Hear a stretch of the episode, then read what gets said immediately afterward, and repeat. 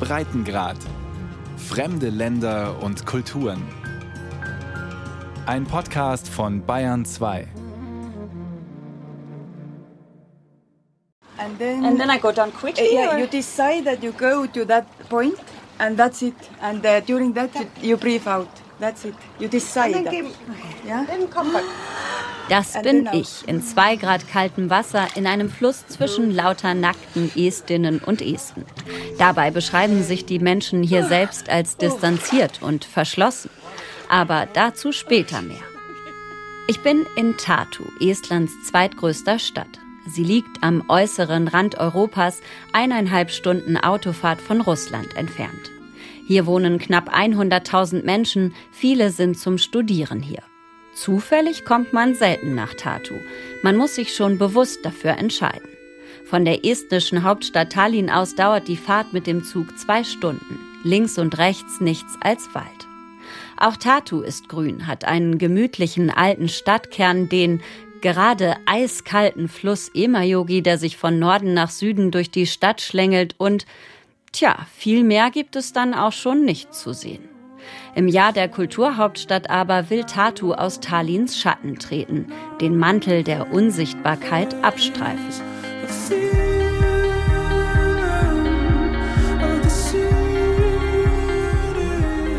Eine Million Besuchende wollen die Organisatoren herlocken. Das Programm bietet zwar keine großen Namen oder prunkvollen Prestigeveranstaltungen. Dafür ist es kühn und ja, auch irgendwie ein bisschen schräg.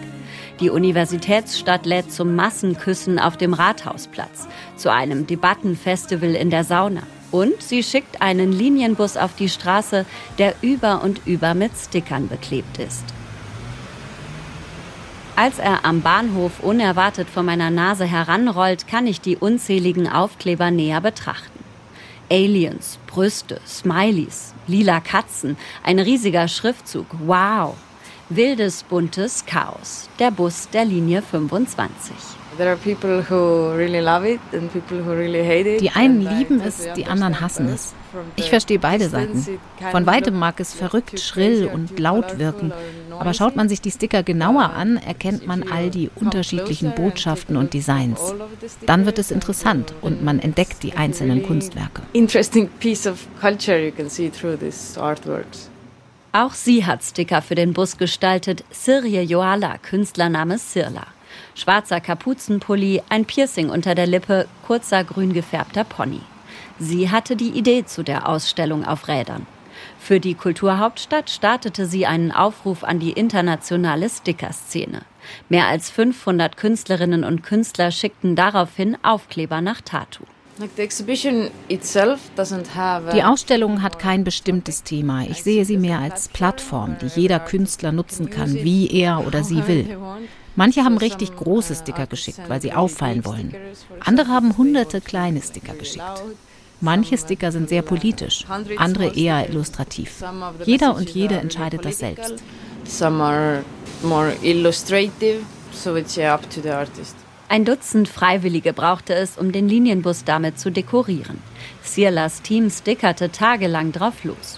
Ein bisschen wie früher ins Sammelalbum, sagt sie, nur eben größer. Own like. Wir haben unser eigenes System, wie wir die Sticker zusammensetzen. Wir nennen es Stickerbombe. So ähnlich macht man das in der Stickerszene auch an Stromkästen, Rohren oder Straßenschildern. Wir steigen gemeinsam in den Bus Nummer 25 ein und fahren einmal quer durch die Stadt. Überall springen uns Graffitis ins Auge. Unter den Brücken am Emajogi, an Hauswänden und Bahngleisen. Tartu ist nicht nur Kulturhauptstadt, erzählt Sirla stolz, sondern auch Street Art Hauptstadt von Estland. Wo mehr möglich ist als anderswo. Wo Graffiti und Sticker als Kunstform akzeptiert und nicht sofort wieder von den Behörden entfernt werden. Ich glaube nicht, dass größere Städte den Stickerbus erlaubt hätten. Zumindest wäre es viel schwieriger gewesen, die Genehmigung zu bekommen und so einen vollgestickerten Bus im öffentlichen Verkehr fahren zu lassen. Für mich steht Sirla für das, was die Kulturhauptstadt in Tartu ausmacht. Kein großes Bohai, keine monumentalen Ausstellungen. Eher eine kreative, selbstbewusste Aufbruchsstimmung. Street Art in Tartu wirft die Estin mir noch zu, das sind junge Leute, die coole Sachen machen. Als ich mich von Zirla verabschiede, dämmert es schon, aber der Tag ist noch nicht vorbei. Denn genau die jungen Leute, die die besondere Stimmung in der Universitätsstadt ausmachen, die will ich jetzt treffen. Auf meinem Weg durch das überschaubare Stadtzentrum überquere ich den Rathausplatz. Vor dem Rathaus, einem rosaroten Gebäude mit stuckverzierter Fassade, plätschert ein Brunnen. In dessen Mitte steht eine Skulptur. Zwei Menschen, eng umschlungen, einen Regenschirm in der Hand. Was es damit auf sich hat, werde ich später noch herausfinden. Aber erst muss ich weiter. In einem unscheinbaren Hinterhof steht ein mit Lichterketten behangener Wohnwagen, aus dem ein junger Mann Pizza verkauft. Dahinter liegt, etwas versteckt, die Studentenbar Möku, die Eingangstür mit Stickern beklebt. Im Inneren schummriges Licht und Rockmusik. Für die 24 Jahre alte Laura Wilbix und ihre beiden Freunde ist das Möku ein zweites Wohnzimmer. Und Tartu ist zu Hause. Ich komme immer wieder nach Tartu zurück. Ich habe im Ausland studiert, aber ich bin zurückgekehrt, um hier zu leben und zu arbeiten, weil ich mich mit Tartu am stärksten verbunden fühle. Laura nimmt an ihrem Bier. Ihr Freund Andres Rehmann nickt zustimmend. Die meisten meiner Freunde leben hier. Tartu ist weder zu klein noch zu groß. Es gibt alles, was man braucht. Und dann gibt es hier die einzige klassische Universität Estlands. Das ist der Hauptgrund für mich, hier zu sein. Knapp 400 Jahre ist die Universität alt. Rund 20.000 Studierende zählt sie. Mehr als jeder fünfte Einwohner von Tartu besucht die Hochschule. Von allen estnischen Städten, erzählt Laura, gibt es hier besonders viel Kultur für junge Menschen. Wir kommen ins Gespräch über die Digitalisierung, für die Estland bekannt ist und die auch in der Kulturhauptstadt eine Rolle spielt. Über die Spiritualität, die die Menschen in Südestland empfinden, vor allem wenn sie im Wald oder in der Sauna sind. Und über die Rivalität Tartus mit der Hauptstadt Tallinn. Das geht zurück bis in die 1930er Jahre. Die kulturelle Elite der damaligen Zeit hat sich sehr von Tallinn abgegrenzt, das damals der Ort der Wirtschaft und Politik war. Tartu hingegen hat den intellektuellen Geist verkörpert. Das hat die nationale Debatte und Identität stark beeinflusst. Die Freunde erzählen mir auch, dass Estinnen und Esten eher verschlossen sind und dass man eine Weile braucht, bis das Eis gebrochen ist. Auf sie trifft das überhaupt nicht zu, finde ich. Ich lasse die drei weiter feiern und falle müde ins Bett.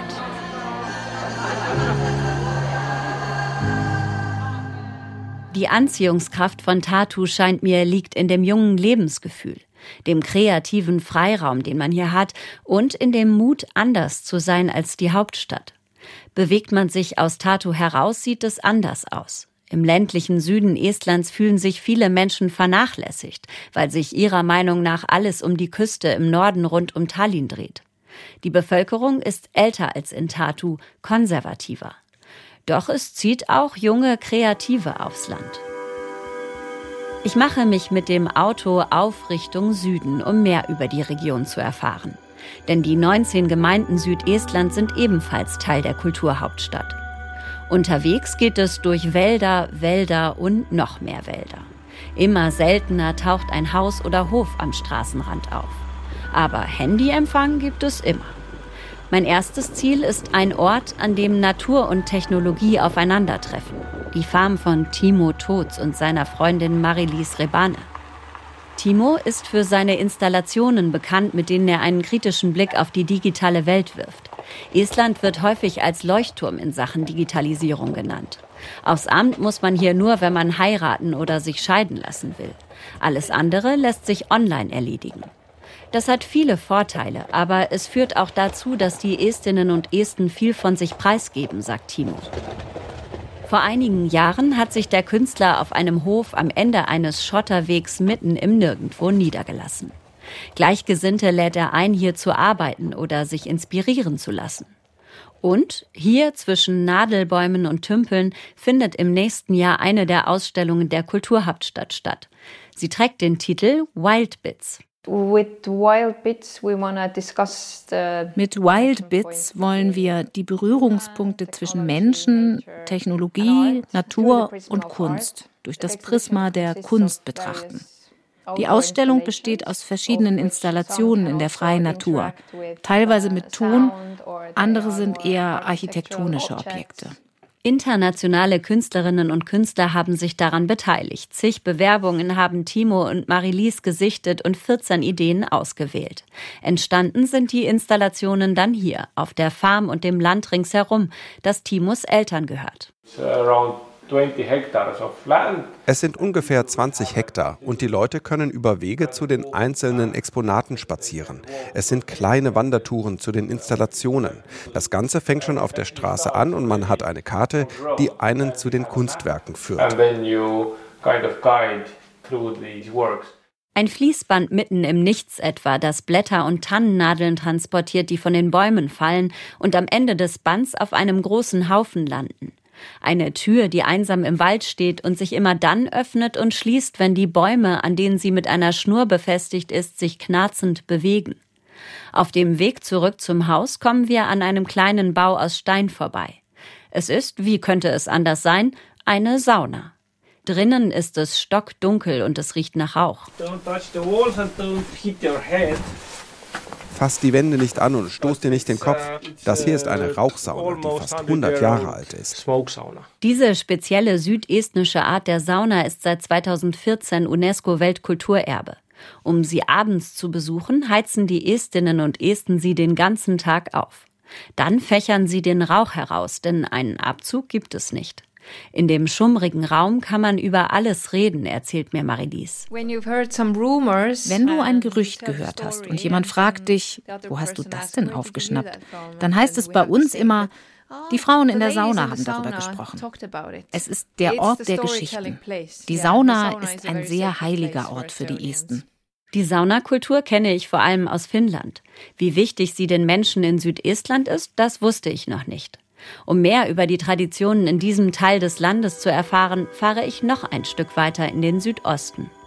Und denke unterwegs, die Kontraste könnten kaum größer sein in dieser Kulturhauptstadtregion. Junge Studierende in einer Stadt, die verschlafen wirkt und in der doch so viel passiert. Stickerkunst und jahrhundertealtes Saunabrauchtum.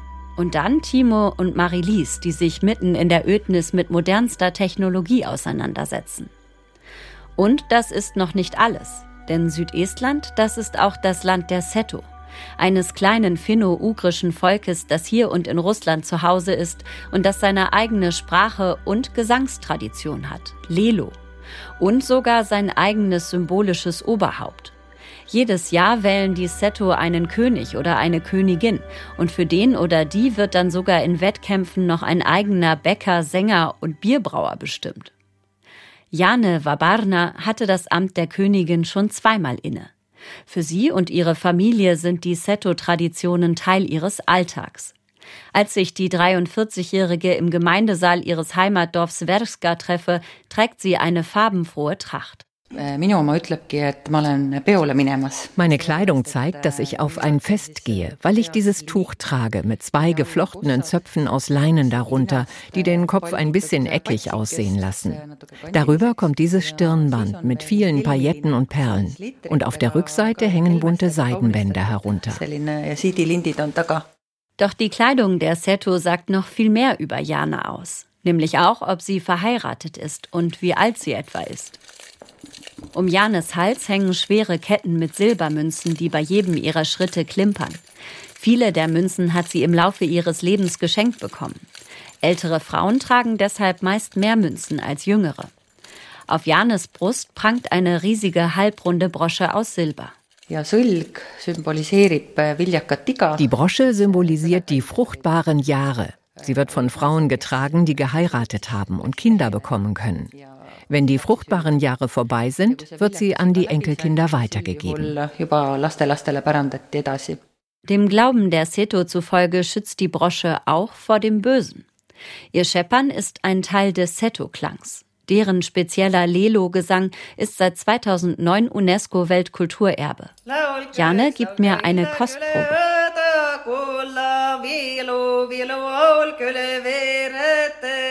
Zu einem Tanz- und Gesangsfest zur Kulturhauptstadt im Juni haben die Seto auch andere ethnische Minderheiten eingeladen.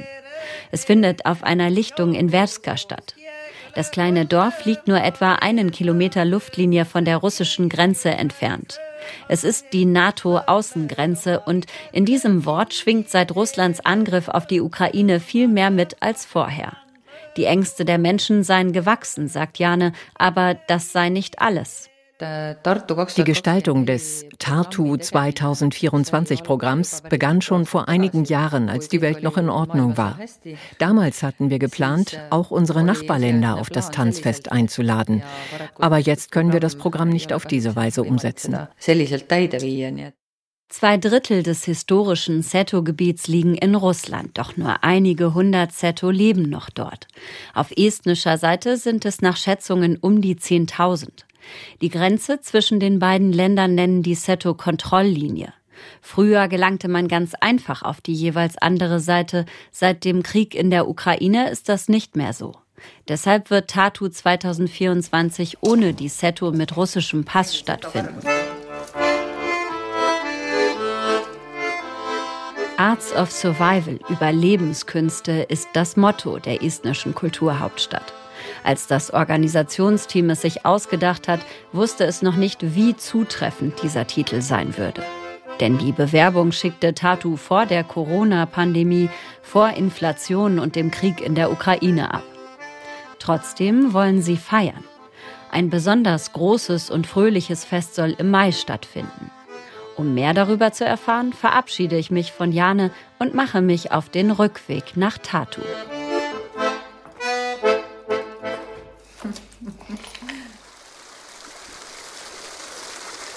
Der Himmel ist blau, aber es weht ein ganz schön frischer Wind.